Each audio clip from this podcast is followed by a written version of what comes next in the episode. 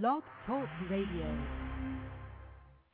This fall, the Fantasy Sports Channel will make history. All over again. With even more live fantasy sports radio than anywhere on the planet. At least 12 hours of fantasy football, baseball, basketball, and hockey action each Monday through Friday. Plus more fantasy sports talk every Saturday and Sunday. More than 50 shows in all from the best fantasy sportscasters in the business. Try getting that on your radio dial. The Fantasy Sports Channel, only on Blog Talk Radio. It's a schedule you can bet on. We're mock drafting live tonight on Red versus Blue. We got to get started. Here we go. One bleeds red and one bleeds blue. Two friends, one heated rivalry. It's intense. It's no holds barred. It's game time. let's go! On Red versus Blue Sports Talk Radio with your hosts Scott Atkins and Michael Trent. Scott and Mike and their versatility bring new light to many topics in and out of the world of fantasy sports. Guests can reach the show by calling 347-324-5404. Red versus Blue Sports Talk Radio, where Planet Red and Big Blue Nation collide. Let's hope they're still friends afterwards. Here they are, Scott and Mike.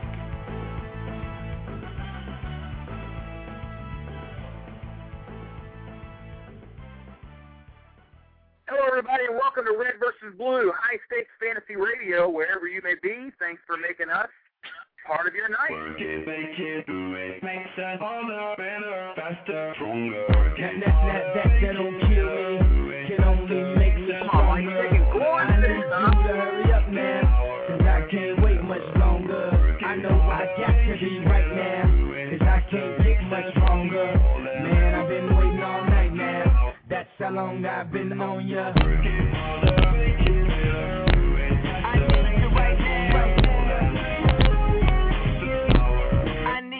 Now.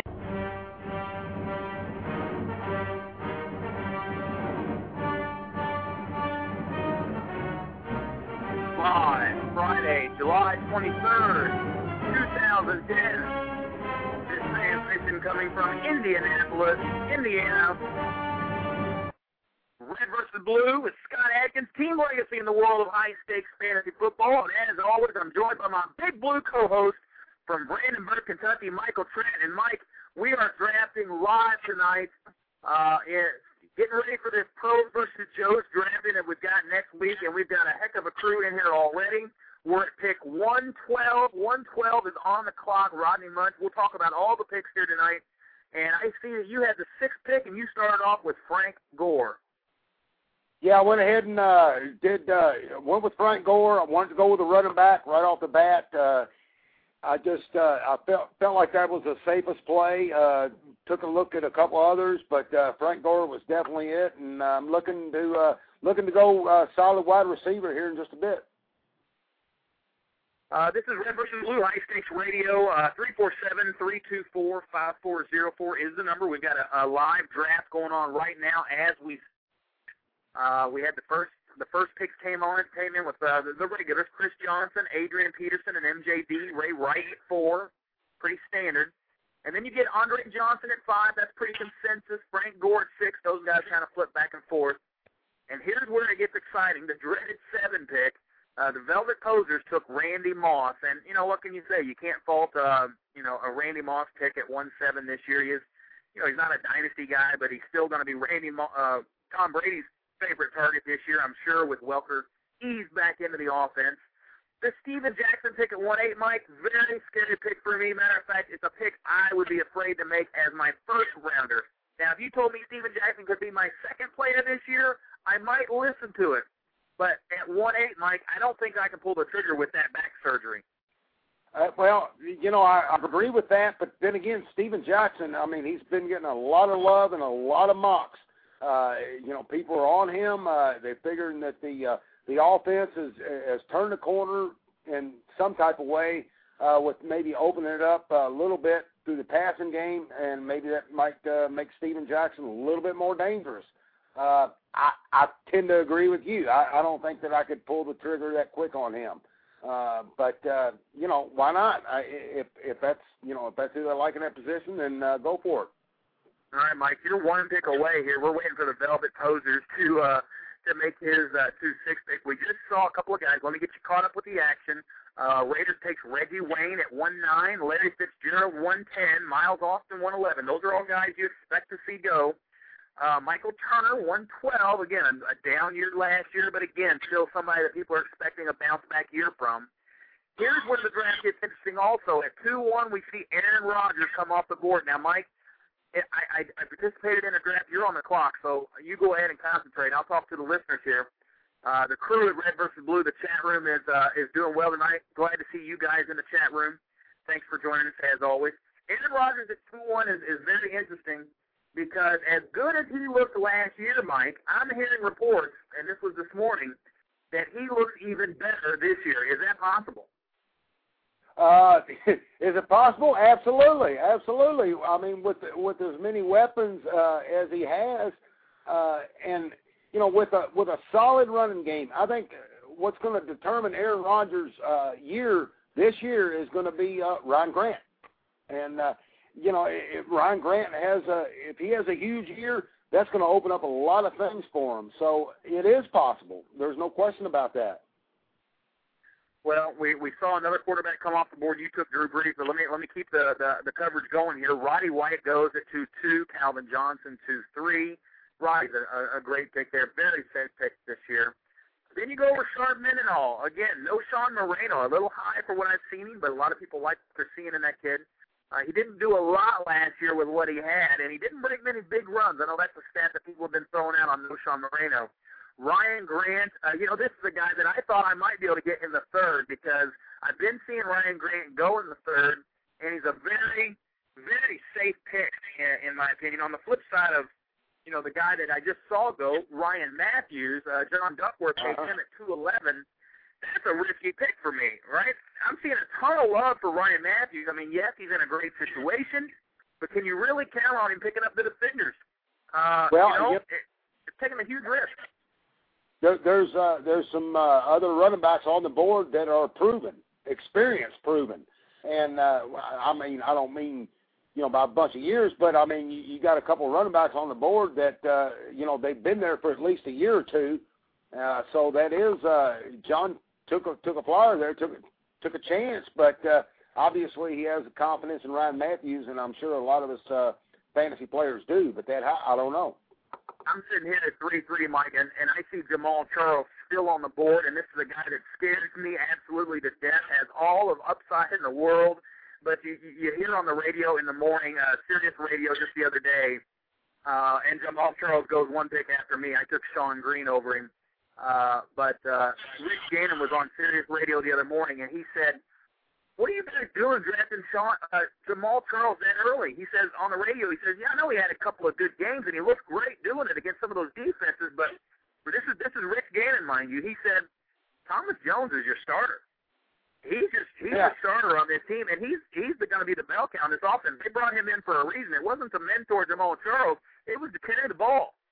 that kind of scares me. Even though I've heard reports that he's going to be the focal point of the offense. I mean, does Rich Gannon know what he's talking about? Yeah, I mean, I, I would say so. Uh, but Jamaal Charles is still, uh, in my opinion, uh, he he is the he's the guy on that team. Uh, but there, you know, there's going to be so many things that happen here, Scott, with uh, teams like the Jets, teams like uh, Kansas City, uh, Washington. It's going to be become more of a running back by committee league than you've ever seen before. I, I truly believe that uh, with all these teams that are just you know they they got these safety valves at running back. So it's going to be uh, it's going to be a big time running back by committee uh, league. Well, that's that's that's the wave of the future here. Let's go back to Ryan Mathews again, a guy I've been seeing um, reported his average draft position is around uh, 11 or 12 in, in that area, the late late second round. I'm kind of mid to late second round. I'm kind of seeing him go. I mean, look, he he's not a guy that really blew up his the, the college career, right? He didn't set the college world on fire, but the combine is where he really made his mark. Brings into a great offense, but I just I'm a little scared of drafting a guy that just I haven't seen. I mean, can you keep Sproles from stealing the receptions?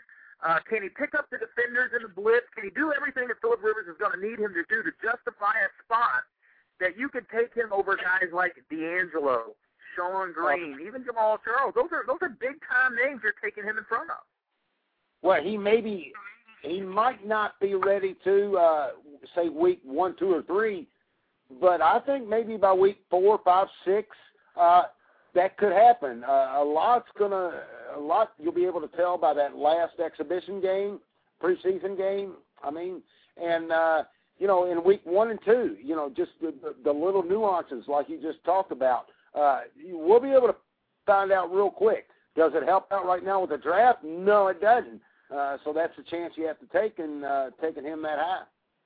Very interesting strategy here by Wayne Ellis, Colts fan from the one uh, from the one five. He takes Andre Johnson. Look, the best player in the game right now, uh, any position.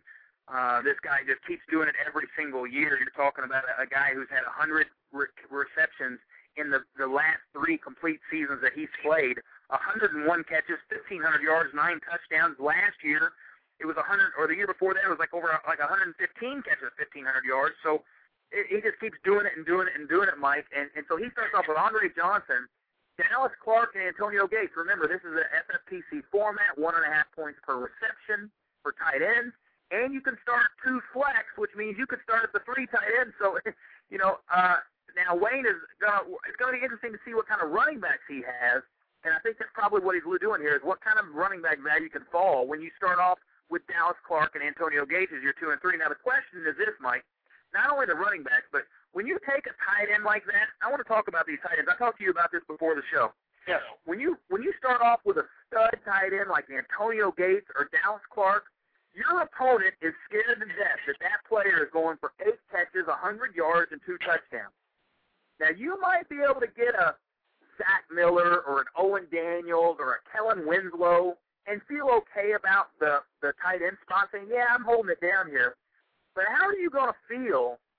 Uh, you're not going to have that eight for 102 type potential. You know, that's the thing you're giving up. Now, granted, you're getting you're getting something that on the running backs and receivers that maybe you know he's not. Yeah, exactly. I mean, it's just uh, the the tight end the tight end deal and when to take them.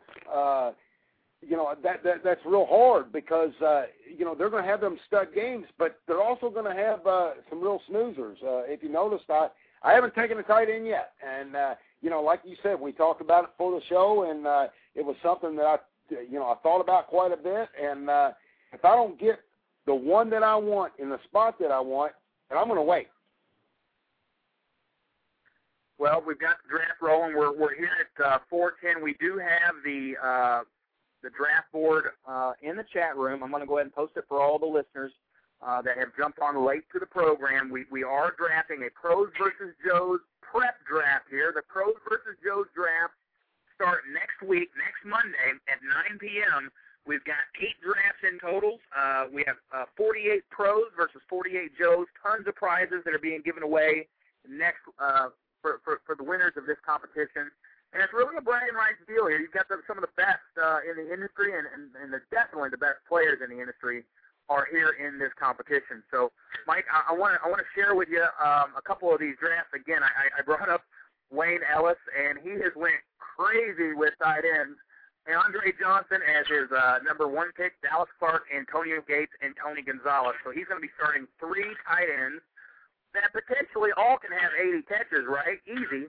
So that means yeah. at a point and a half per reception, he's starting three guys that have 120 catches apiece.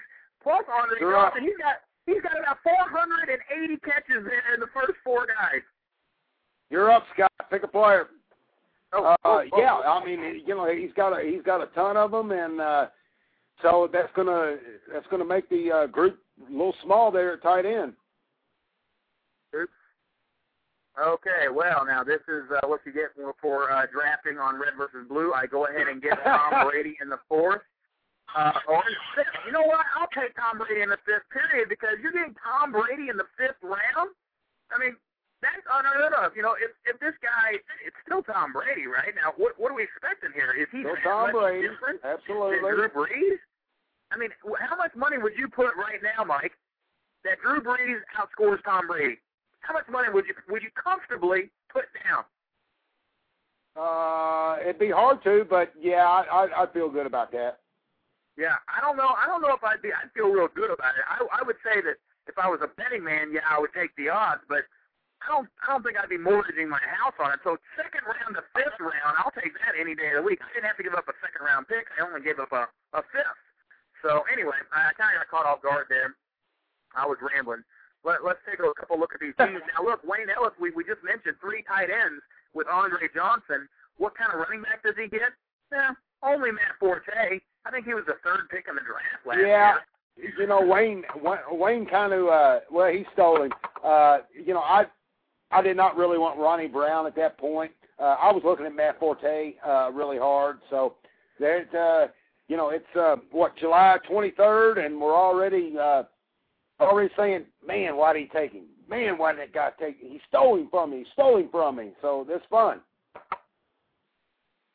Yeah, I, I love it. I don't know what's going on here at the bottom part of this draft with Rodney Munch, uh, Aaron Rodgers, Peyton Manning combo. I don't, I don't know. Maybe that was a mistake. Um, but uh, sometimes that does throw the draft off a little bit. Let's let's go back to Ryan Grant. I wanted to bring him up. I think he's one of the most undervalued players that we're seeing this year. Now, again, second round, uh, that kind of throws it off a little bit. But you know, well, we talked about you know, I mean, being just, a risk. You know, I, I've seen uh, the second round. I got Ryan Grant in the second round. Uh, you know, a week ago, and uh, to me, I felt like you know that's a little high, but uh, I don't know. He, he could be uh, that could be a good slot for him. Well, again, um, Ryan Grant, uh, very little risk. Uh, he's a veteran. Um, he, he he just does it. He, he's going to be involved in one of the best offenses in the league. And when you're talking about um, a steady player that can definitely get you your 15 points, 13 points that you Right. need week in week out, that is Ryan Grant. You ha- there is very little risk uh, with a player like that, and and I, I just think that's the type of player that you want to you want to surround yourself in those early rounds. Listen, you can't. It's hard enough to hit on these round picks. You don't want to miss on any of the early round picks. If you miss, then you're you're forcing your hand later in the draft to be right. That's I mean, correct. it- That's correct. You're out of you're you're out of it. So I, I know a lot of teams like to get cute and fancy and really go for the extreme, but you know the the drafts just don't lose them in the first couple of rounds. Make sure you you put solid picks in there that you know you can count on. Now there's Dwayne Bowe that goes off the board in the sixth round. Uh, you gotta like the value that we see from Dwayne Bowe if he can keep his head on straight. It's a very scary situation. Uh, you know the coach isn't a big fan.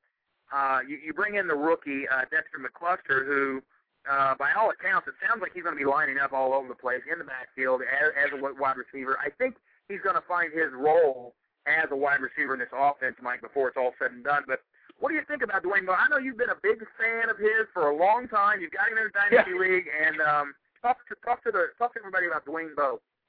Well, I've had a uh, you know I've had a big uh, I've been a big fan of Dwayne Bowe for a long time. Uh, I, I you know he he went through uh, a situation there in uh, Kansas City to where it just seemed like he wasn't getting the ball the way he wanted it. The only time he would get it uh, was in end zone situations, which is nice uh, for fantasy owners. Uh, but you know he he wants more than uh, three, four, uh, five receptions a game, and you know, he, he really wants the ball, and I, I think he's just uh, he's just been he's gotten to the point to where he's scared to say that.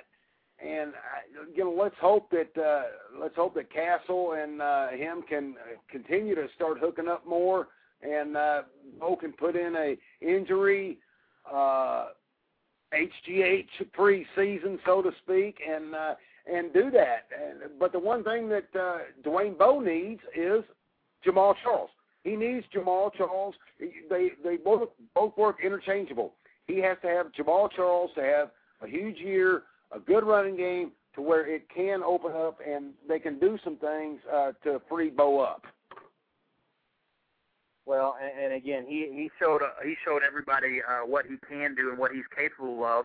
And if you if you chart him out, you know he missed time there last year, about five games of it. If you chart him out, you know he's definitely got that potential. There goes C.J. Spiller right off the board at seven two. Uh, we'll be talking about him here in just a minute. But I'm going to go ahead and do a player search since I'm on the clock, and I'm going to. Oh, did we miss him? Did I miss him? Maybe he already went. Yep, yeah, sure did, right there. Okay, well, don't uh, can't. Well, you got Percy Harvin. There's nothing wrong with that.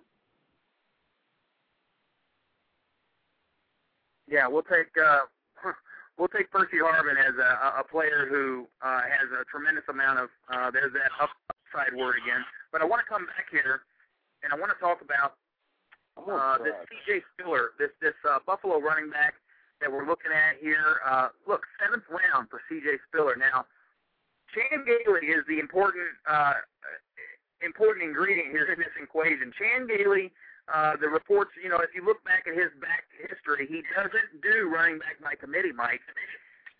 Dating all the way back to 98 with Emmitt Smith, obviously, that's not kind of fair, right? 98 99, he had Emmitt Smith, Chris Warren on the bench, Sherman Williams, hardly getting anything. I mean, Emmitt's getting over 300 carries. He goes to the Miami Dolphins in 2000, Mike, and he gives Lamar Smith 300 carries. J.J. Johnson that year gets 50. Okay? In 2001, yep. He gives Lamar Smith another 300 carries. Travis Minor only gets 50. This guy uh, is a fan of a one back carry the ball. If you can stay healthy, you're going to get the rock, and I'm going to keep feeding you. Now he's got three guys. He's got Fred Jackson coming off a thousand yard season. He's got Marshawn Lynch, a former first rounder, and he's got C.J. Spiller this year's I think number eight pick. He's got to he's got to make a decision on who's going to be his bell cow, Mike. And what do you see there? You got three capable guys, but uh, C.J. Spiller is obviously the most talented. Yeah, C.J. Spiller is definitely the most talented. Uh, I really believe that uh, you know, like I said, there's so many things with every team that's going to shake out by week two, three, four. Or they're going to have uh, they're going to have two backs that they can rely on, and uh, one back is going to get uh, I'd say what 65% of the carries, uh, receptions. The other one is going to get 35%. Uh, and then the other one is just going to be, you know, he's going to be around and uh, probably not be able to contribute that much. So that's going to make it very interesting uh, come waiver wire time, uh, blind bidding time uh, in in a week four when some of these backs they're just not contributing, they're just not getting it done for their particular team. 347-324-5404 is the number. We are drafting live in preparation for Pros versus Joes next Monday, starting live 9 o'clock p.m. You can follow all of the action. Uh, the RT Sports Leagues are set up. Uh, Monday night kicks us off with um, Rudy uh, Rutger's Underdogs and Rod Tidwell's Moneymakers. I believe those are the two leagues that we start Monday at 9 and Monday at 10. Uh, those two drafts will be starting up, so you can follow all the action there on RT Sports. They have some links up. Uh, I want to give a shout out to all of our Tweeple following us on Twitter. Uh, our, we, we can be found on Twitter at Red Blue Radio, and uh, of course at BFPA. Uh, you can email us at info at fantasyplayersassociation.com. And uh, look, we've got the crew of Red versus Blue. The chat room here is uh, it's just a great crowd seeing everybody here tonight. Uh, we we kind of threw this impromptu draft together because I tell you what, we we need to see what's going on. And look, when you're playing in an FFPC draft, the tight ends go like crazy. Not only it's faster than you could ever imagine. Uh, now this league here in particular I waited until the sixth round to grab my tight end. Right, it's a pretty reasonable spot. Uh, and and Chris Cooley was still there, but he's pretty much the last of them. Uh, you know that you see there. I mean, Shiancoe went before that. Zach Miller is gone. Zach Miller's the guy I really want to talk about, Mike. Zach Miller is um, he's a value play tight end. If you can get your hands on Zach Miller in the sixth round, I think you're going to be very, very excited about what he brings to the table. Last season, uh, look, look, he he had um 15 games played, 66 receptions, 800 yards. Now, Mike, who was throwing him the ball? Mike's on the clock. I, I don't want to bother Mike. He, I, I see he's getting ready to make his pick on the clock. Look, we all know yeah, who was throwing the ball. You it know, was I, I've been uh, following the tight ends, uh, following everything there, Scott, and uh, you know I haven't taken the tight end yet. Uh, Zach Miller, uh, he would be one that uh, could definitely uh, stand out. I'm going to take the uh, comeback player of the year right now. All right, let's see who it is. Comeback player of the year, Steve Slaton, Mike Trent's comeback player of the year in the eighth round. Uh, Mike, go ahead and talk about Steve Slaton since you took him in the eighth round. Obviously, you have not given up on your dynasty hopeful. Well, no, uh, I haven't, and the the reason I went ahead and uh, took him in that slot uh, was you know, they still have some young talent uh, behind him. Ben Tate, you know, Ben Tate can't wait to get in there and do uh, do some things. Steve Slaton, he showed some improvement last year with the fumbling deal toward the end of the year, uh, and he's still he's still a burst of energy uh, coming out of the backfield. And uh, I, you know, I've been reading some blogs that uh, he's uh, he's been in such great shape, and he can't wait to get back, and he can't wait to get that starting job back. And uh, all it takes is, you know, you know as well as I do. What have you done for me lately? All it takes is those first couple games out of the box with a, a nice uh, rushing performance, a uh, couple nice receptions out of the backfield, and next thing you know, you're settled in back into that starting spot. So, is it a chance? Somewhat, but uh, I still believe that uh, Steve Slaton is going to have a huge year and come back player of the year. He definitely has the potential. He's got the pins in the neck, though. It definitely scares everybody here. Um, you know, the, that that's not a, a a surgery that you like to see having. Uh, what, what kind of what what what is impact going to do to that surgery? That's very scary situation there. I don't I don't know what we're going to uh, experience, how he's going to do when he when he holds up to a, a tackle like that. It's just, it's going to be very painful to watch. Uh, but he does have some help in that backfield. Uh, ben Tate, uh, yep. the rookie that comes in, he's drafted. A, they they you know they they grab him, and then you have Arian Foster. Um, you know I've got to make a decision right here uh, who I'm going to take, and I got a lot of names on the on, on the board. And I tell you what, I, I'm looking right here at a, a name that's not very popular, uh, but with the situation that he's being drafted in, uh, ninth round, uh, the starting running back for the Washington Redskins and Donovan McNabb. I'm going to go ahead and take a stab on an older guy here. It's one of the old guys on my squad right now, Clinton Portis. You know, hey, McNabb, uh, you know, he likes he likes to make those little tosses. So let, let me let me get back to Zach Miller for a second. Zach Miller, the tight end for Oakland, we're talking about. Uh, last year in 15 games, 66 receptions. Look, you can get this guy at the very end of this uh, of this tight end run, right? He's coming at the very end, right around the Shiancoe and the Cooley. After all the big guns are gone, Winslow and everybody, Zach Miller's kind of the next guy there, right right around the Winslow territory. And you you think about how bad that Raiders offensive line was last year too. Miller still led the team in targets. In fact, he's led the team in targets, receptions, and yards the past two seasons. Okay, that is a centerpiece of that offense. I mean, it's Chaz Schilens, it's Daniel Heyward-Bey. What is it, Mike? Louis Murphy, Johnny Lee Higgins, and then they draft Jacoby Ford. And look, that's not going to strike fear into any NFL opponent. It's just not going to. And so Zach Miller at six six. I mean, this is a guy that Jason Campbell's known to throw to the tight ends, and so uh, now I see you picked up your tight end here in the ninth round. Yeah, I went ahead and uh, I had to take uh, Greg Olsen, uh, Heath Miller. I looked at him, but uh, I just couldn't wow. do it. So uh, Greg Olsen, I thought would be uh, the, the better uh, the better pick for me. Wow, I think that's a colossal mistake right there. My now again, that's just everybody's draft is different. Um, but I, I, I tell you, when I'm looking at Greg Olsen over Heath Miller, I, I can't pull the trigger. Heath Miller's a guy, I, I don't have the stats in front of me, but he's an 80 catch guy for Pittsburgh. Now they say he's gonna, uh, you know, come in to the offensive line to make up for the injuries there on the line, uh, and kind of helps on on run and pass protection. But Heath Miller is still going to be a guy who they're going to rely on very heavily, and in a point per point and a half per reception league especially with the Mike Martz situation going on there in Chicago. He just doesn't throw to the tight ends. Uh, but you know, hey, you're getting him in the ninth man. It's not like you're paying a premium price for him. No, no, no, exactly. I mean, you know, I just went down the line, and uh, Greg Olsen, Greg Olsen, I think uh, should get more touchdowns than Heath Miller. Now, the point, per, the PPR with a point and a half, yeah, that's going to hurt me. That's going to hurt me bad. But uh, I, you know, I think uh, Greg Olsen may get more touchdowns, especially because Chicago they they don't know how to punch it in uh, with the running backs. Now here's a very interesting pick I just saw come off the board. Red State Hicks comes in as his wide receiver four and snags up Johnny Knox.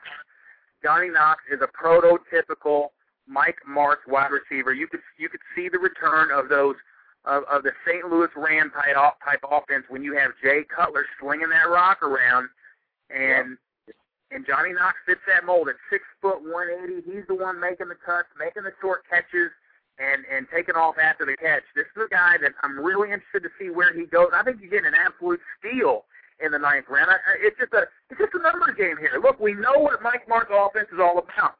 It produced all the great weapons in Detroit. It produces it produced the great weapons in uh, St. Louis. Now, San Fran wasn't all that impressive, but when you can turn Jon Kitna into the number six rated quarterback, think about what he could do with Jay Cutler. And Jay Cutler has to throw the ball. He's going to throw to Hester. He's going to throw to Knox. I think as one and one A, and then you've got a Roma Shadu uh, to kind of throw that uh, that that big target that they need.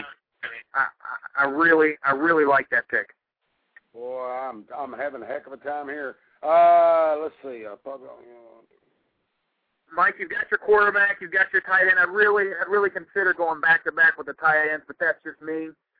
Um, but then again, you know, you you, you still need some help. You still need some help. Uh, Braylon Edwards is your number three. I don't know how good you could feel about that. You went ahead and backed up Drew Brees with Carson Palmer. What are you doing? I didn't mean to do that. I, I was timed out. Oh, okay. I was gonna say because you would never do that in a real draft. Drew Brees, he's your one quarterback, and you don't draft another uh, one the entire draft. I timed out. Yeah. Hey, it's okay. You know, this is this is just for practice. Uh, I put the clock on a 45 second timer. Maybe next time I can give us a little bit more time. Um, let me go ahead and no, make that's fine. I mean, I, I just you know it's one of them things where you know I'm sitting there, I'm going, I don't need another quarterback, but uh, but uh, I'll I'll pick up somebody down the road. But uh, yeah, me, you know, it's go ahead and make my pick. I know. See what I'm saying? I mean, you know, I, I just want to make sure you get your pick in, and uh, but it's been a lot of fun, and uh, we're going to keep on rolling because uh, still a few rounds to go. And uh, Fred Davis, Fred Davis, talk about Fred Davis, Scott, because uh, it's pretty good, uh, pretty good backup there. Well, we've got a lot of guys to talk about, but uh, I'll go ahead and, and, and briefly mention. You know, I mean, look, we all saw what Fred Davis did um, for the Washington Redskins in relief duty last year. This kid put up uh, 48 catches, over 500 yards, and he was just a touchdown machine in the red zone. This kid knows how to use his size. He's 6'4", 250. Now, I'm not saying he's a Jermichael Finley, but he reminds me of a talent like Jermichael Finley. There's nobody better in the game right now, I think, from a talented perspective than Jermichael Finley. But Fred Davis right. has that physical ability to really be a dominant force. Now, I don't know how how uh, Cooley's going to fit in. I think Donovan McNabb is going to throw a lot. Now, I, I went ahead and loaded my team up with Washington Redskins so far. It's a little scary. I got Cooley, Portis, and Fred Davis. That's three three Redskins in ten rounds. But I, I tell you what, you know, McNabb loves to throw to the tight ends and toss to the backs. That's just what he's always done all his career. And and let's face it, when I'm hearing rumors on Washington radio that they're going to cut Devin Thomas and Malcolm Kelly, that tells you right there that they are not happy with those wide receivers. I would not be surprised if they do something drastic, and they and they decide to bring in a they decide to bring in a, a Terrell Owens or something. I know I, I oh, exactly. no, they wouldn't. But Shanahan team, is uh, Shanahan is is known to take some chances. Well, you know that team. It kind of reminds me of what uh, McDaniels did with uh, Denver. I see a total facelift with that team. Uh, they could do that with no problem, and Shanahan, he wouldn't have a problem doing it at all. It's just like you know he, he wants to win. Snyder definitely wants to win. That's why he brought Shanahan in there, and so uh, I could see a total uh, total facelift with that team. Yeah, it, is. It's going to be interesting to watch. Uh, three four seven three two four five four zero four is the number. Feel free to give us a call, and and we'll talk about this draft tonight. I, I look at uh, Leonidas Revenge, Russ Steele, and he had to get a wide receiver because obviously there was a couple of mishaps there on the on the draft grid. Uh, and you know he's looking at a wide receiver. He could take Wes Welker, he could take Ocho Cinco, he could take Hines Ward, guys that are definitely going to get you the catches that you need and he goes with Mike Sims Walker. And I want to talk about Sims Walker a little bit. This guy's going to face some tough cornerbacks this year. He had a great year last year, right? Uh, yeah. he, he did get dinged up a little bit, but he showed classes, uh, you know, flashes of really being a guy that you can count on with that really number one upside potential. But look look at the schedule that this guy's going to face this year. He's got to he's got to face Champ Bailey at home week one. You know, Champ Bailey at home week one. I'm not really a fan of starting Sims Walker week one against Champ Bailey, but let's let's move on. He's got to face Asante Samuel week three. This is off of uh, Lester's Legends, by the way. Ryan Lester put out a great article on the 23rd here. Cortland Finnegan, week six. And then Nnamdi Asomugha, week 14. He's going to have to be more productive on the road with that schedule, as he puts out, uh, as he points out here. And then he goes on, Mike. Uh, another interesting stat with Mike Sims Walker: eight home games, he had 44 catches, 630 yards, and six touchdowns. You want to know what he did on the road? What? Seven games, 19 catches, 230 yards, and one touchdown. He's a hometown hero, man. This guy didn't do anything on the road at all. In seven games, he got he brought in 19 catches. Okay, I'm a little leery of of counting on Mike Sims Walker for more than what he did last year, and he's Yeah, going he's he's going wide receiver 18. Yeah, he's a definite homer. There's no doubt about that. And uh, so, uh, you know, that, that that there's your platoon, platoon system. It's matchups, matchups, matchups, matchups. Yeah, I- I'm just a little leery of it. Uh, hey, uh, before we before we move on here, you know, I want to give a shout out to uh, one of our one of our red versus blue uh, fans, uh, Terrence Williams of the Louisville Cardinals. Uh, said he'd be listening tonight, and uh, Terrence, welcome to Red versus Blue, uh, new Facebook friend. Uh, you you you might recognize the name, Mike, a first round lottery pick uh, just Yep. two years ago, uh, New Jersey Nets and uh, he's the point guard, point forward for the New Jersey Nets. Six six. The guy has a lot of size. Um, you know, if, if I don't know if you saw his late season development, Mike, but there was like Yeah, four a- games to go in the year. Yeah, Yeah, four I, I games to go in followed. the Uh, year. I followed T. Will, and uh, he had a real good year last year, and uh, it just uh, he's just going to keep on improving. He, he he got himself a triple double late in the year. 13 rebounds, 10 assists, 27 points against the Chicago Bulls. So we're kind of rooting for our boy T. Will to uh, to take that next step this year. Um, look, we're we're, we're already rounding up uh, with the, with these 12 rounds. I'm, I'm I want to break down some of these teams. Uh, we've got we've got a lot of madness going on with some of these picks here. Rodney Munch, man, he's got uh, he he went six running backs in a row from round six through 11. Picked up Jerome Harrison, Fred Jackson, McFadden, Ben Tate, Thomas Jones, and LT. Just took a little bit of everything. Okay, I'm on the clock, so Mike, I'm going to turn it over to you while I make my last pick here.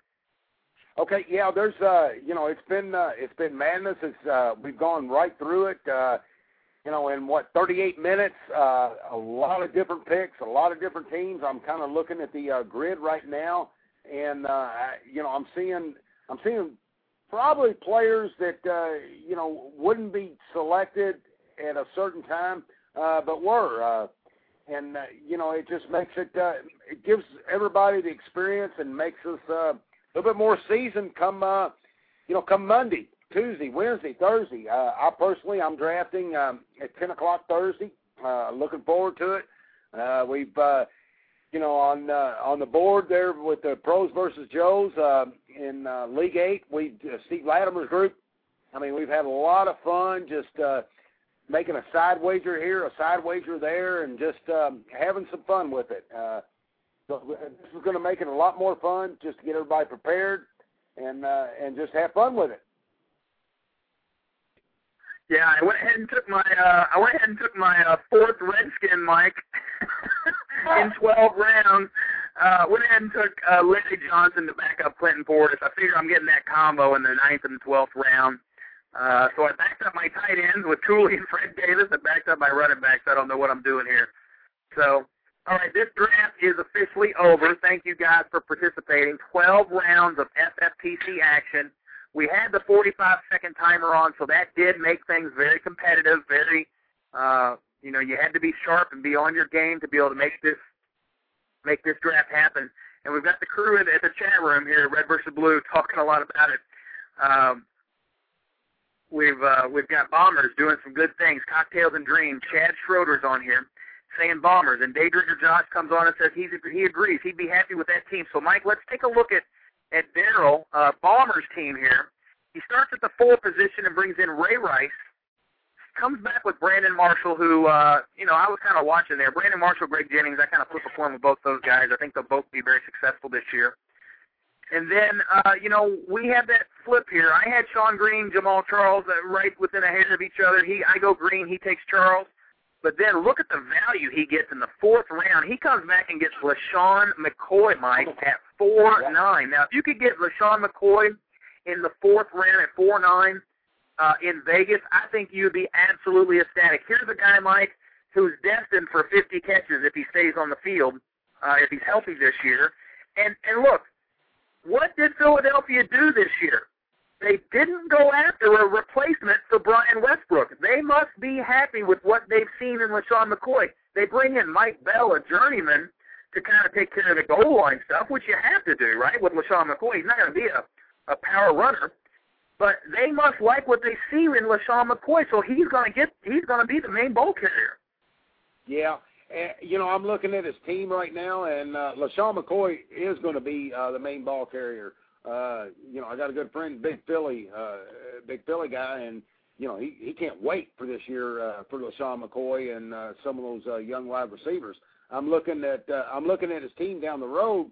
You know, we were talking about tight ends. If you don't grab them quick or get one of the elites, then you may suffer. Well, I don't think he's going to suffer. Uh, when you look uh, a little further down the road in round six uh, with Shiancoe, and then he comes back in round eight with Dustin Keller. Uh, you know, that's a perfect platoon situation. Uh, we were talking about matchups, and you know, and who's going against who. Uh, that's a good platoon situation with Shiancoe and Keller.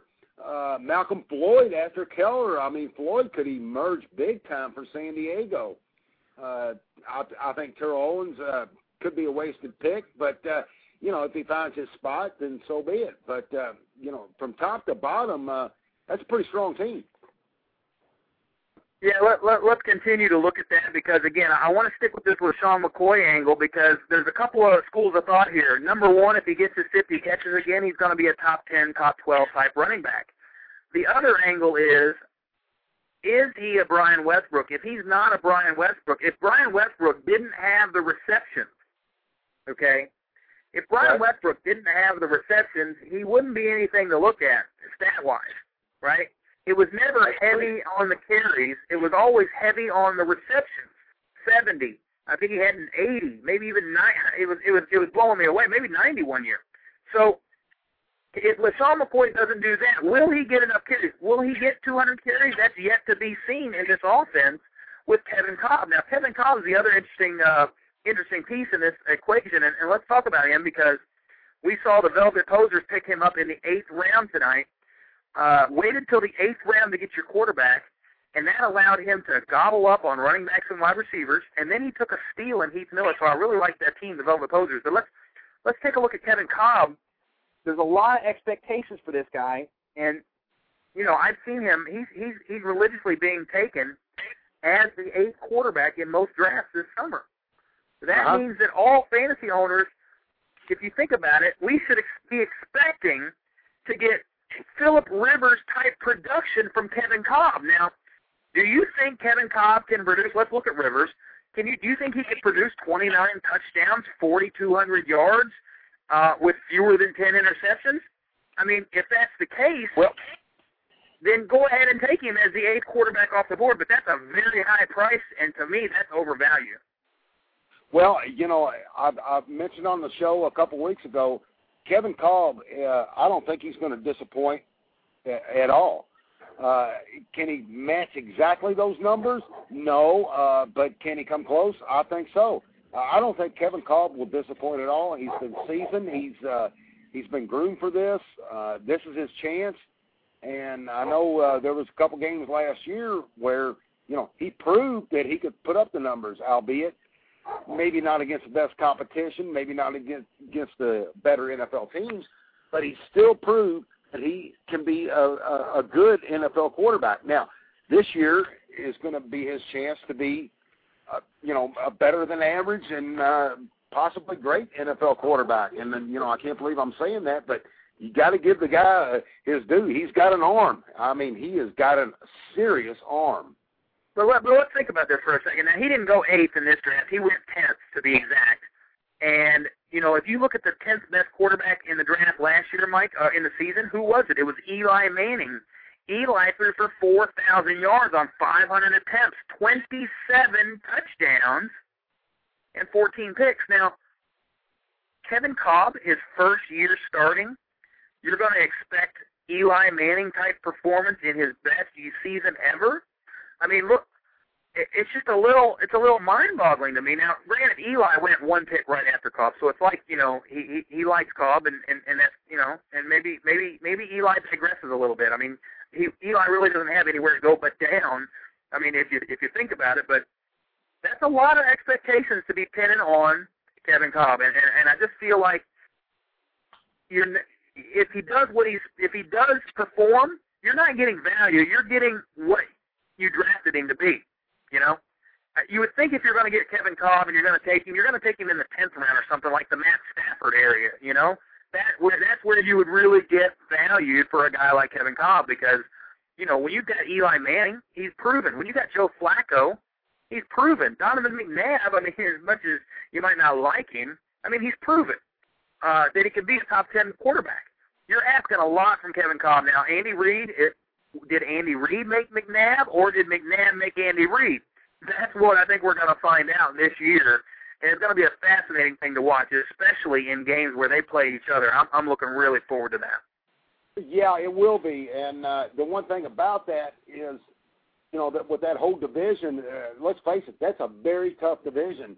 And uh, so Kevin Kolb, I mean, it's not like he's uh, coming in and it's going to be an easy road. It's going to be a very tough road. But you know, he's got a lot of things going in his favor. Uh, they've got a great offensive line. Um, their defense is very good. Uh, you throw in uh, LeSean McCoy and uh, the young wide receivers uh, that he has, explosive wide receivers that love to go downfield. They love to have a quarterback that can throw the ball long, and I think that's what uh, I think that that's what's missing in this whole scenario is. Uh, you know, DeSean Jackson, uh, Maclin, they want to sprint. They want to go downfield, and they want somebody that can throw the ball, throw the ball to them. And so that's why, uh, you know, I don't have any, you know, any doubts at all that uh, Kevin Kolb can get it done in Philly uh, in big fashion. Let's take a look at some teams that did some unconventional things. Um, Greenwood Invincibles glad he could make uh, this draft tonight. Uh, he brings out, he, he starts off with Steven Jackson, three running backs right off the bat: Steven Jackson, Knowshon Moreno, and Pierre Thomas. So uh, you know you're you're going to be hurting a little bit uh, at your wide receiver position. But here's what he pulls off: he pulls off Steve Smith in the fourth. Jahvid Best in the fifth. So now he's going four running backs. He's committing to going four running backs. He takes Jahvid Best over Dwayne Bowe, Vincent Jackson type wide receivers.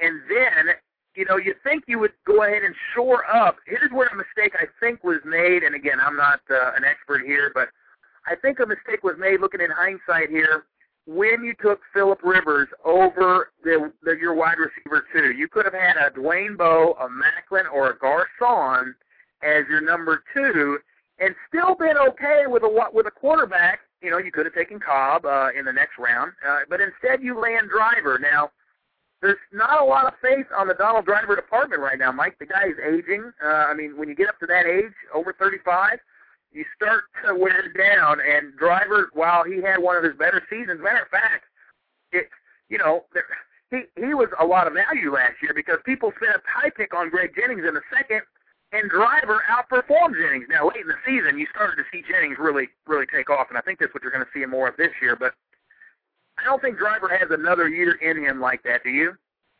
Well, you, know, even at even at round uh, uh, seven, uh, you know, I, I'm I'm looking at Donald Driver. I'm thinking, you know, and that, that was the first thing that popped into my mind was, can he do another one? Can he do another year? Can he do another year? Uh, but then again, did we not say that about him last year? Uh, yeah, we did. So you, you know, when, when when's the point do you write somebody off, whether it be a wide receiver or a running back, especially wide receivers? When do you when do you write a wide receiver off? Right. It's a it's a situation with Donald Driver, and, it, and it's scary because as a fantasy owner, you don't want to pin your hopes on a 35 year old wide receiver. That's the type of year Where you know I'm 35. I mean, you run around with the kids, and you you know even if you're in shape, you sprain something and you're out for a couple of weeks rather than just a couple of plays. It's a it's a Right. it's a it's a bit different with your body, but this guy had arthroscopic surgery on both knees back in January, and they say he feels fantastic, and he wishes he would have had that procedure years ago. Okay, now he hasn't been practicing during the OTAs, uh, but he has been cleared by the team. So this is a guy you undergo the procedure, and this guy maybe you know he's talking about playing until 40 and extending his career five years. He doesn't have the pain this year. He played with limited range and pain and, and, and you know very little flexibility last year. So think about him putting up that kind of season last year, 70 catches, a thousand yards, getting him that late in the draft, and now he's feeling even better. And you can snag him in the in the eighth round here. Maybe Yeah. maybe it's a maybe it's a strategy that uh, that'll work out. It could be. I mean, you know, you just have to, uh, you know, that's taking a big chance. I mean, it is taking a big chance, but uh, you know, you go back and you look at uh, guys like Donald Driver uh, throughout, like you said, throughout his career. Has he always uh, up to training camp on time? Has he always done the little things that would keep you in shape? So Yeah. to have surgeries like what he's had, um, that wouldn't be that big of a thing uh, to come back Right. from because he's used to his work ethic and he's used to doing it. So, you know, I don't. I, I don't discount his age, or I mean, I, I discount his age at that point. I'm, I'm going, yeah, I'll, I'll take a chance on him, sure. Yeah, you know, at that spot in the draft, I kind of agree. And and you know, let's face it, as fantasy players, we we we always want the the sexy young picks uh, that you would take in a dynasty draft type players, the young guys that just have all the potential in the world. But every year, if you think back, you know, the Curtis Martins of the world that have great seasons, Yeah. uh, the Donald Drivers, the Hines Wards. Uh, these are the guys that you're always looking for one guy like that. And I remember years ago it was even Daryl Jackson, you know, uh, an older guy that was that was playing really well at a high level. And then they finally fall off. You know, Marvin Harrison did it for several years, and then all of a sudden, boom, it's over. And you never know when that year is going to happen. Um, but it, you are looking for that player, and if you're looking for a veteran, I think Hines Ward and Donald Driver fit into that category of somebody that you say, you know what, that's a guy that I'm going to take a chance on. Uh, TJ Houshmandzadeh, on the other hand, that's a guy I don't really want any part of. I mean, you, No. you, you think it, it, you've got a new offensive system, uh, number one, a guy that did did come through with 80 catches. I mean, he, he did put through the put put the stats up on the board. They just didn't score touchdowns last year. Now, fault the quarterback a little bit, but he had the hernia. He had uh, several other little injuries, and I, I think those types of things start to wear on you. I mean, this guy isn't as old. He's not as old as Donald Donald Driver. He's two years younger than Donald Driver. So, do, do you feel what do you what do you think about Hoosh? Well, I don't like Hoosh at all. Uh, you know, I because like you said, it's it's all about systems. Uh, you know, he's in a system right now to where I don't think uh, they'll be able to open it up uh, the way they want to, uh, the way they'd like to. Uh, and you know, you, you told me this. Uh, gosh, it was about a year and a half ago. Uh, Hoosh has never even been a number one.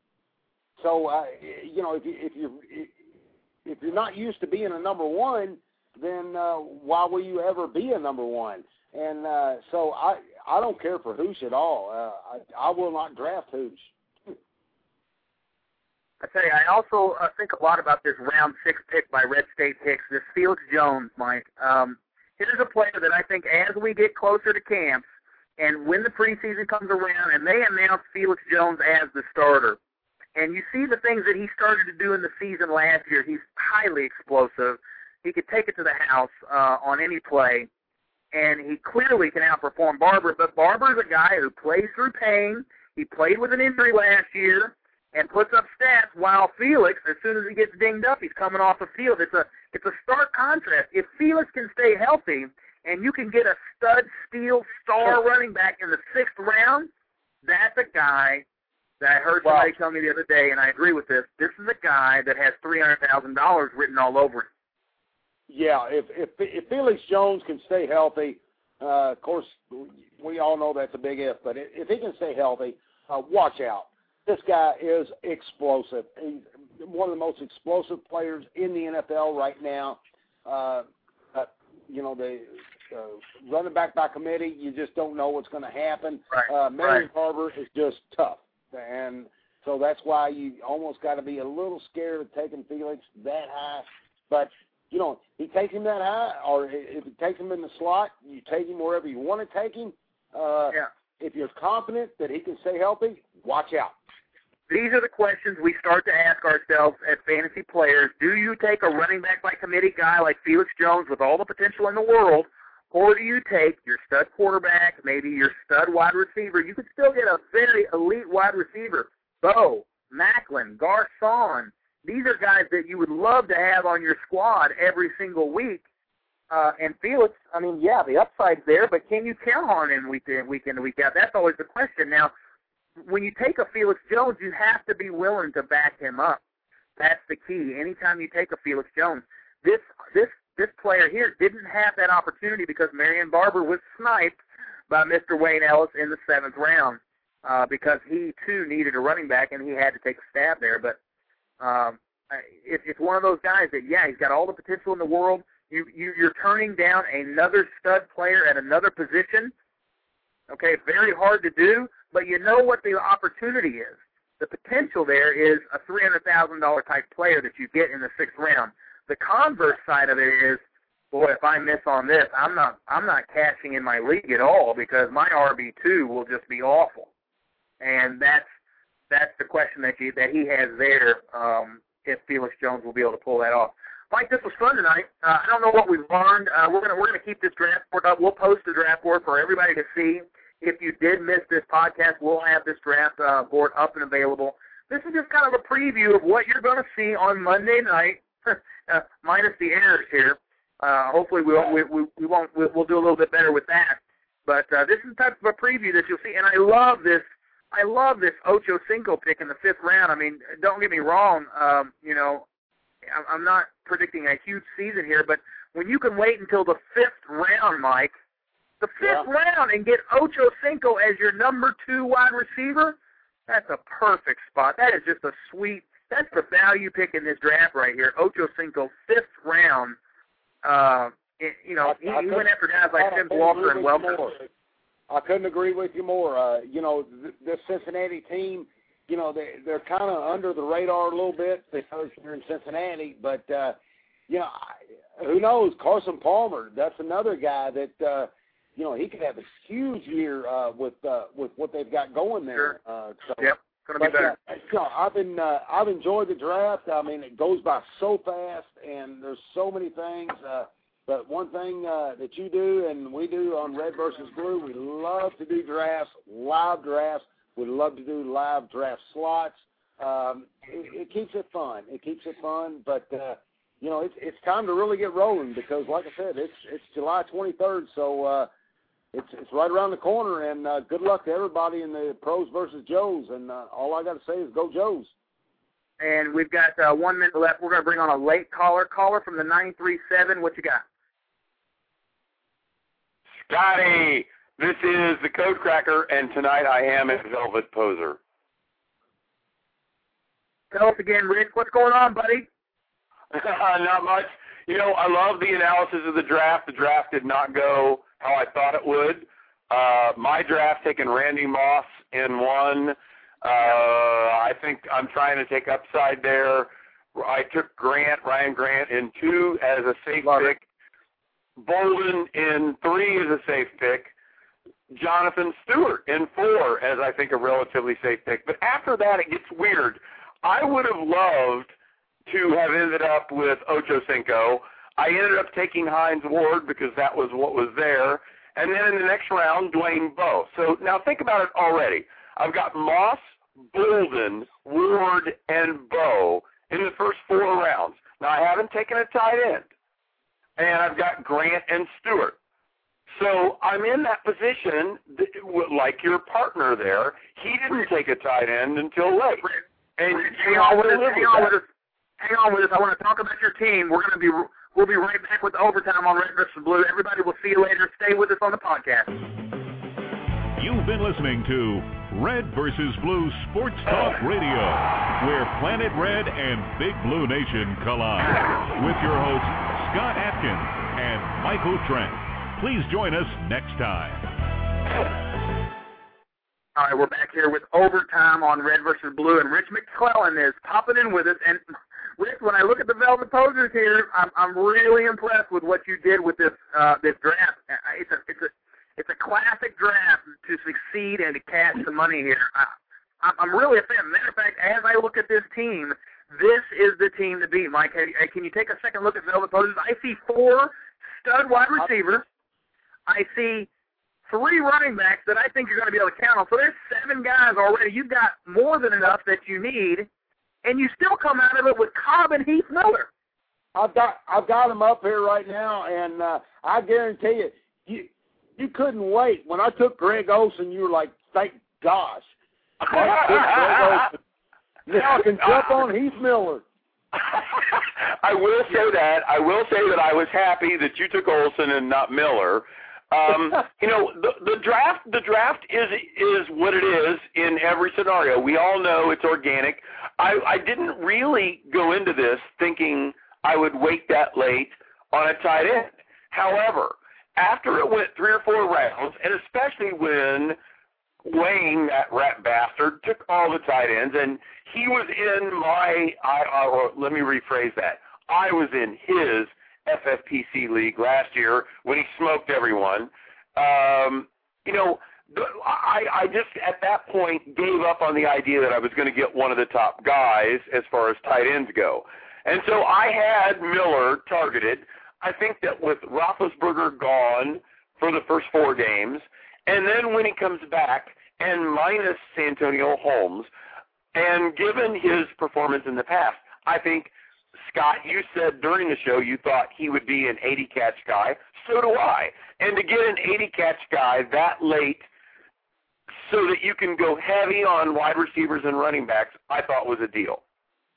Yeah, yeah. You're looking. Furthermore, go ahead. Uh, I don't know if you heard me uh, talking about Kevin Kolb, but uh, I'm a believer in Kevin Kolb, and uh, and you know he's he's to have to prove me prove me wrong. And I know it's a tough division and everything, but uh, like I said, I mean the guy's got an arm and he's got wide receivers that like to go long, so that, that's big play material there. Well, Scott made made a good case for him being a question mark, and I agree with that actually. However, I will say this: I'm a, I'm a Packer fan, so I followed the Holmgren Favre relationship. I followed the Andy Reid McNabb relationship.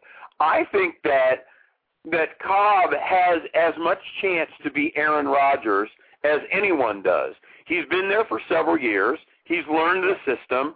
And I think that Andy Reid is one of those guys. He knows he's going to throw.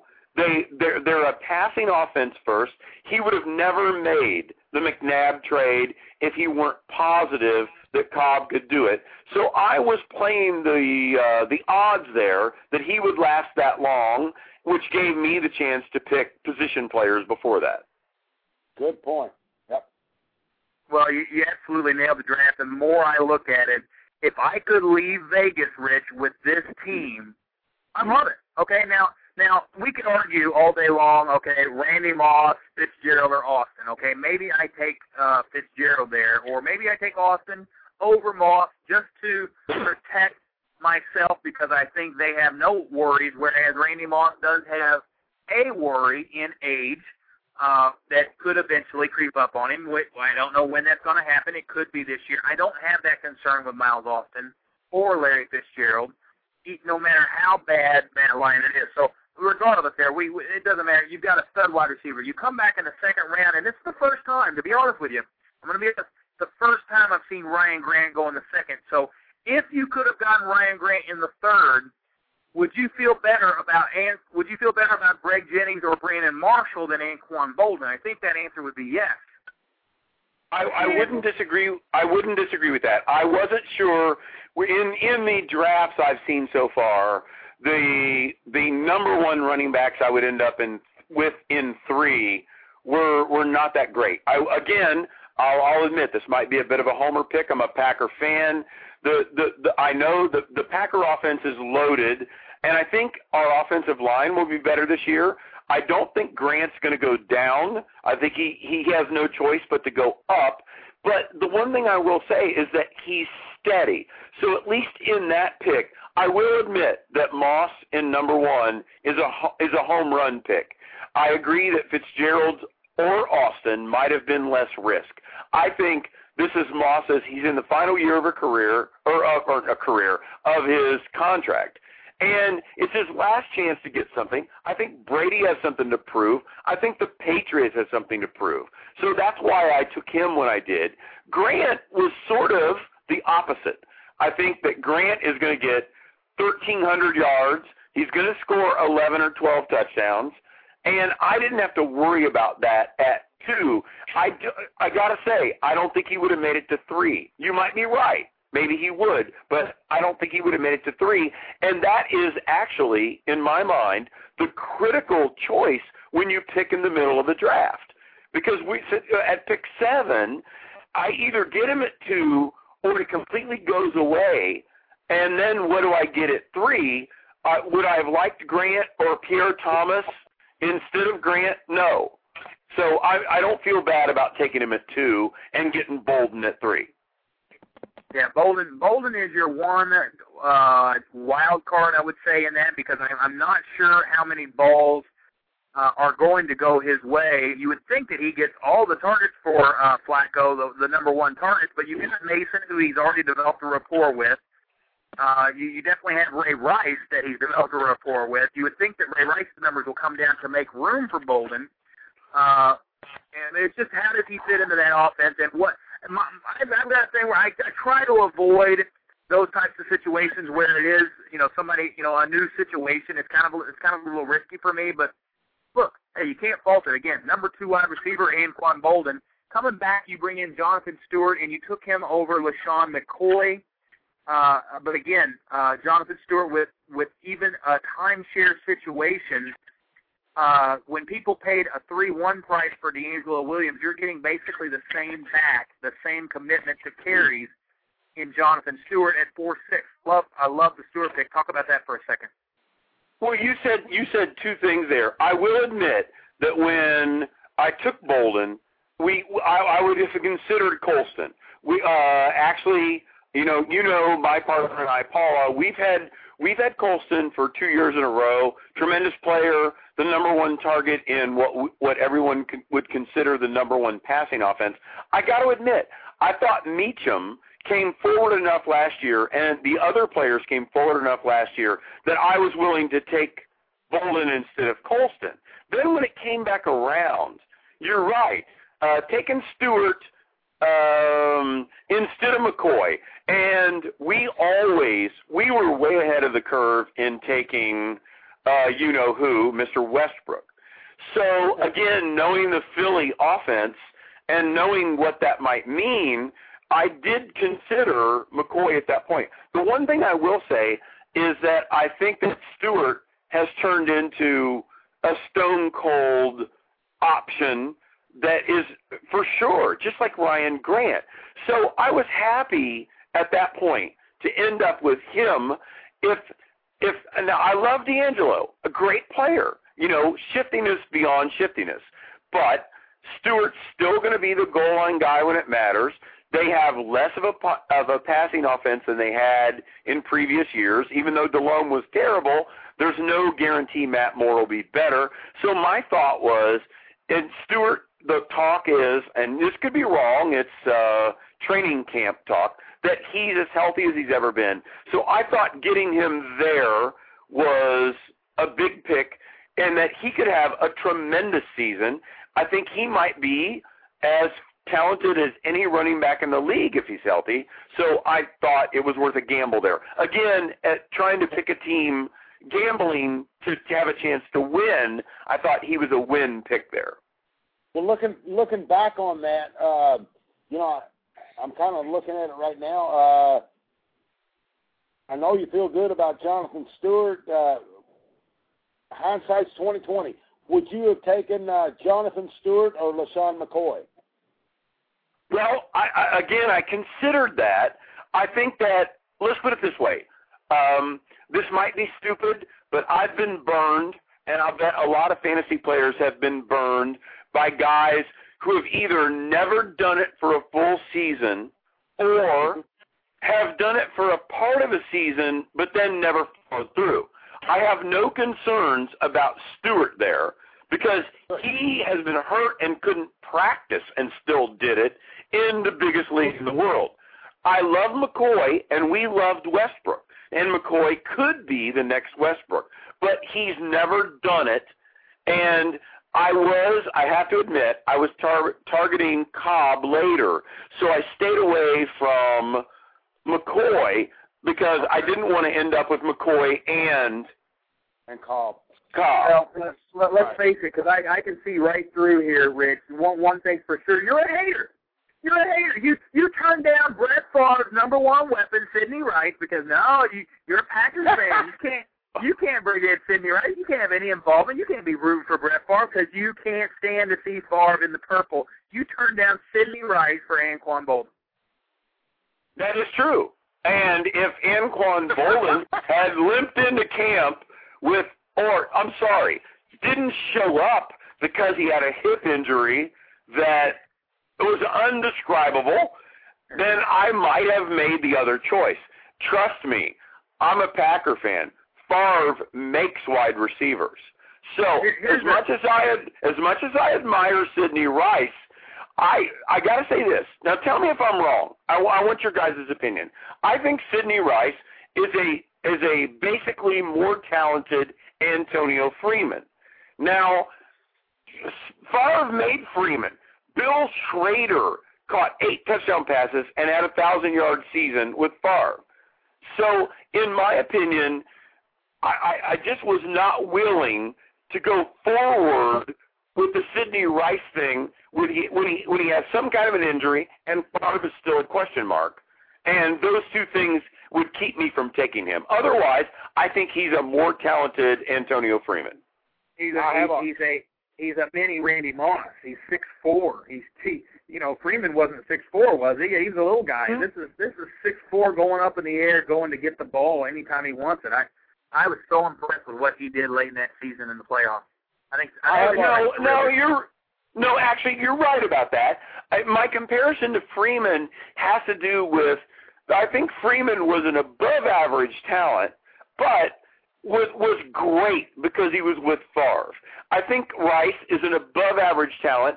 I think that the 10 years difference between he and Freeman accounts for the size. I think all of the receivers or or the great receivers are getting bigger, but I, I just I don't know. I just couldn't make that step with with Rice. I want to, you know, I'm I, I love Favre. I want to make that step with Rice, but he has that question mark, and I, at that point, I wouldn't be willing to make that choice.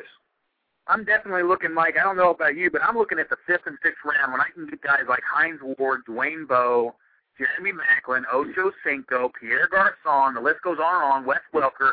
I want two wide receivers out of the fifth and the sixth. So that means I want I need at least two running backs before that, maybe even three. If I could go three and three here and do the same thing that that uh, Rich did, I would be pretty happy about that. Wide receivers in the fifth and sixth look pretty good to me.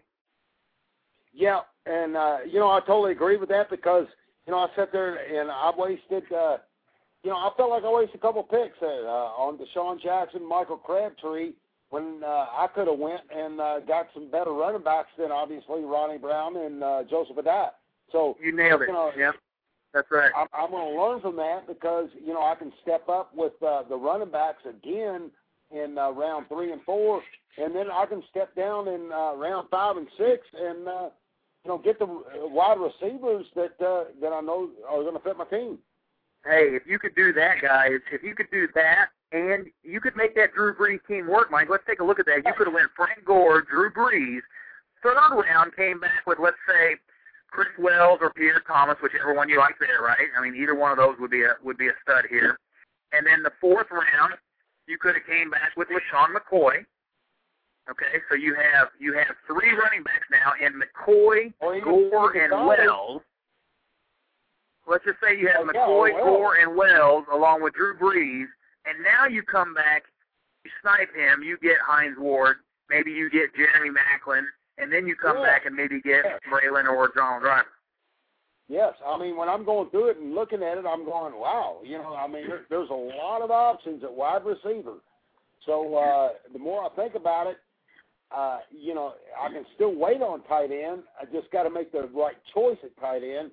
Uh, but in rounds uh, three and four, definitely can go after some more running backs. Well, Rich, very rarely can I do I see a team that could uh, draft a, a quarterback early and work out. Uh, and you just went the opposite. You went with Kevin Kolb late in the draft after you had secured not only your lineup, but you also secured a bye week replacement in in Justin Forsett. And to be able to get Kevin Kolb after all that's said and done, that's the type of strategy I think that a lot of people will look at and come out of this draft and say, "That's what I want to do." Well, I, I'll, I will say this: in all due respect to your co-host, I would have never taken Randy Moss if he hadn't taken Gore. We, I wanted Gore. So think about it. If I had, if he hadn't taken Gore, no matter who he had taken, and I had taken Gore in one, that would have completely changed. I wouldn't have taken Grant in two. I would have probably tried to look for Roddy White or somebody else who I don't even think was there. No, And wasn't. That's that's the that's the interesting thing about uh, the serpentine draft. And I guess I guess all of the people who listen to this show are are uh, well versed in the different types of drafts that try to minimize this. But by taking Moss, who I would have was still my number one pick because he took Gore, that that predicated everything else I did. And I got to admit, I was shocked after I took Ward. And of course, at this point, I was targeting Heath Miller, but I didn't care that they were both on the same team at this point because I wasn't going to take a tight end. I was shocked that Bowe fell to six. Now, maybe that'll end up being a bad pick, but to get him in six, if it turns out with the changes in the offensive coordinator there in in um, Kansas City, if that makes a big deal, and then to, like you said, to take Forsett, who I think is Pete Carroll's Reggie Bush, and they don't have uh, Julius Jones is not an established player there.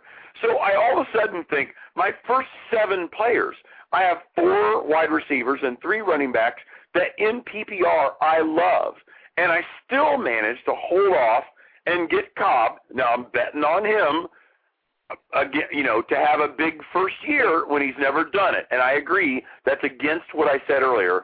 And then Heath Miller to de- to depend on as my normal. And by the way, I was going to back him up with Kevin Boss at a later point, which I thought would be reasonable as a backup. So, and then I got Eddie Royal around after that, and Schilens around after that. Both guys that I think could catch 70 plus passes. So I was not playing the FFPC load up on the tight ends. I was trying to play the flexibility in the lineup to have that many wide receivers and fill in catching running backs to make up for not having all the tight ends. Yeah, and, and you know when I look back at it, I guess I shouldn't have spent that sixth round pick on Chris Cooley. When you when you think about Cooley, he's he's in that Heath Miller discussion. I mean, especially coming back from an injury, I I, I don't see that as being much difference there. And I think I could have I, I would have much rather had you know a Pierre Garcon there uh, or something along that lines um, to to help bolster that team a little bit. But hey, this has been a lot of fun, guys. We're gonna we're gonna wrap it up. We've got. um uh, obviously, the World Championship of Fantasy Football announced their draft positions. It's an exciting time to be game planning and strategizing over there. They opened up the new Super Satellite, the number two Super Satellite for for a lot of players to take advantage of. And and Mike, I'm thinking about jumping in that because I love that Saturday to be able to take advantage of that. You've got the National Fantasy Football Championship with their 14 team events filling up in cities across all the country. And you've still got the Fantasy Football Players Championship experiencing record growth this year. Uh, also, I wanted to mention on that Pros versus Joes contest, they all start Monday night. Now remember, Monday night, 9 o'clock, you have two drafts, 9 and 10. Monday through Thursday, two drafts per night. They start off the Pros versus Joes Championship, Rudy Ruettiger's underdogs and Rod Tidwell's moneymakers, and I'll be drafting in that uh, that second draft there at 10 p.m. Uh, at the Fantasy Players Association, Rich, you're a part of, and, and, and the FPA is drafting in the three spot uh, in that draft. And so I hope this uh, helped us out with a little bit of experience. If you missed out on the Pros versus Joes as a player, as a Joe, you can still, anybody can enter the Pros versus Joes Pick the Winners contest. $150 first prize courtesy of Mojo and Kotrax. Uh, you can check that out at the FCC board. And uh, we've got a big show lined up. We'll be talking about the Pros versus Joes draft. We'll also be, we have a special guest lined up uh, next Friday night. We're going to be releasing some uh, some very interesting information for all fantasy players. You will not want to miss that show next Friday night on Red versus Blue. Rich, Mike, thanks for joining us tonight. It was a great time. Uh, uh, we had a lot of fun. We learned a little bit, and uh, let, let's do it again. We've got Pros versus Joes on Monday night. Thanks, guys, and we'll Sounds see you good. next week.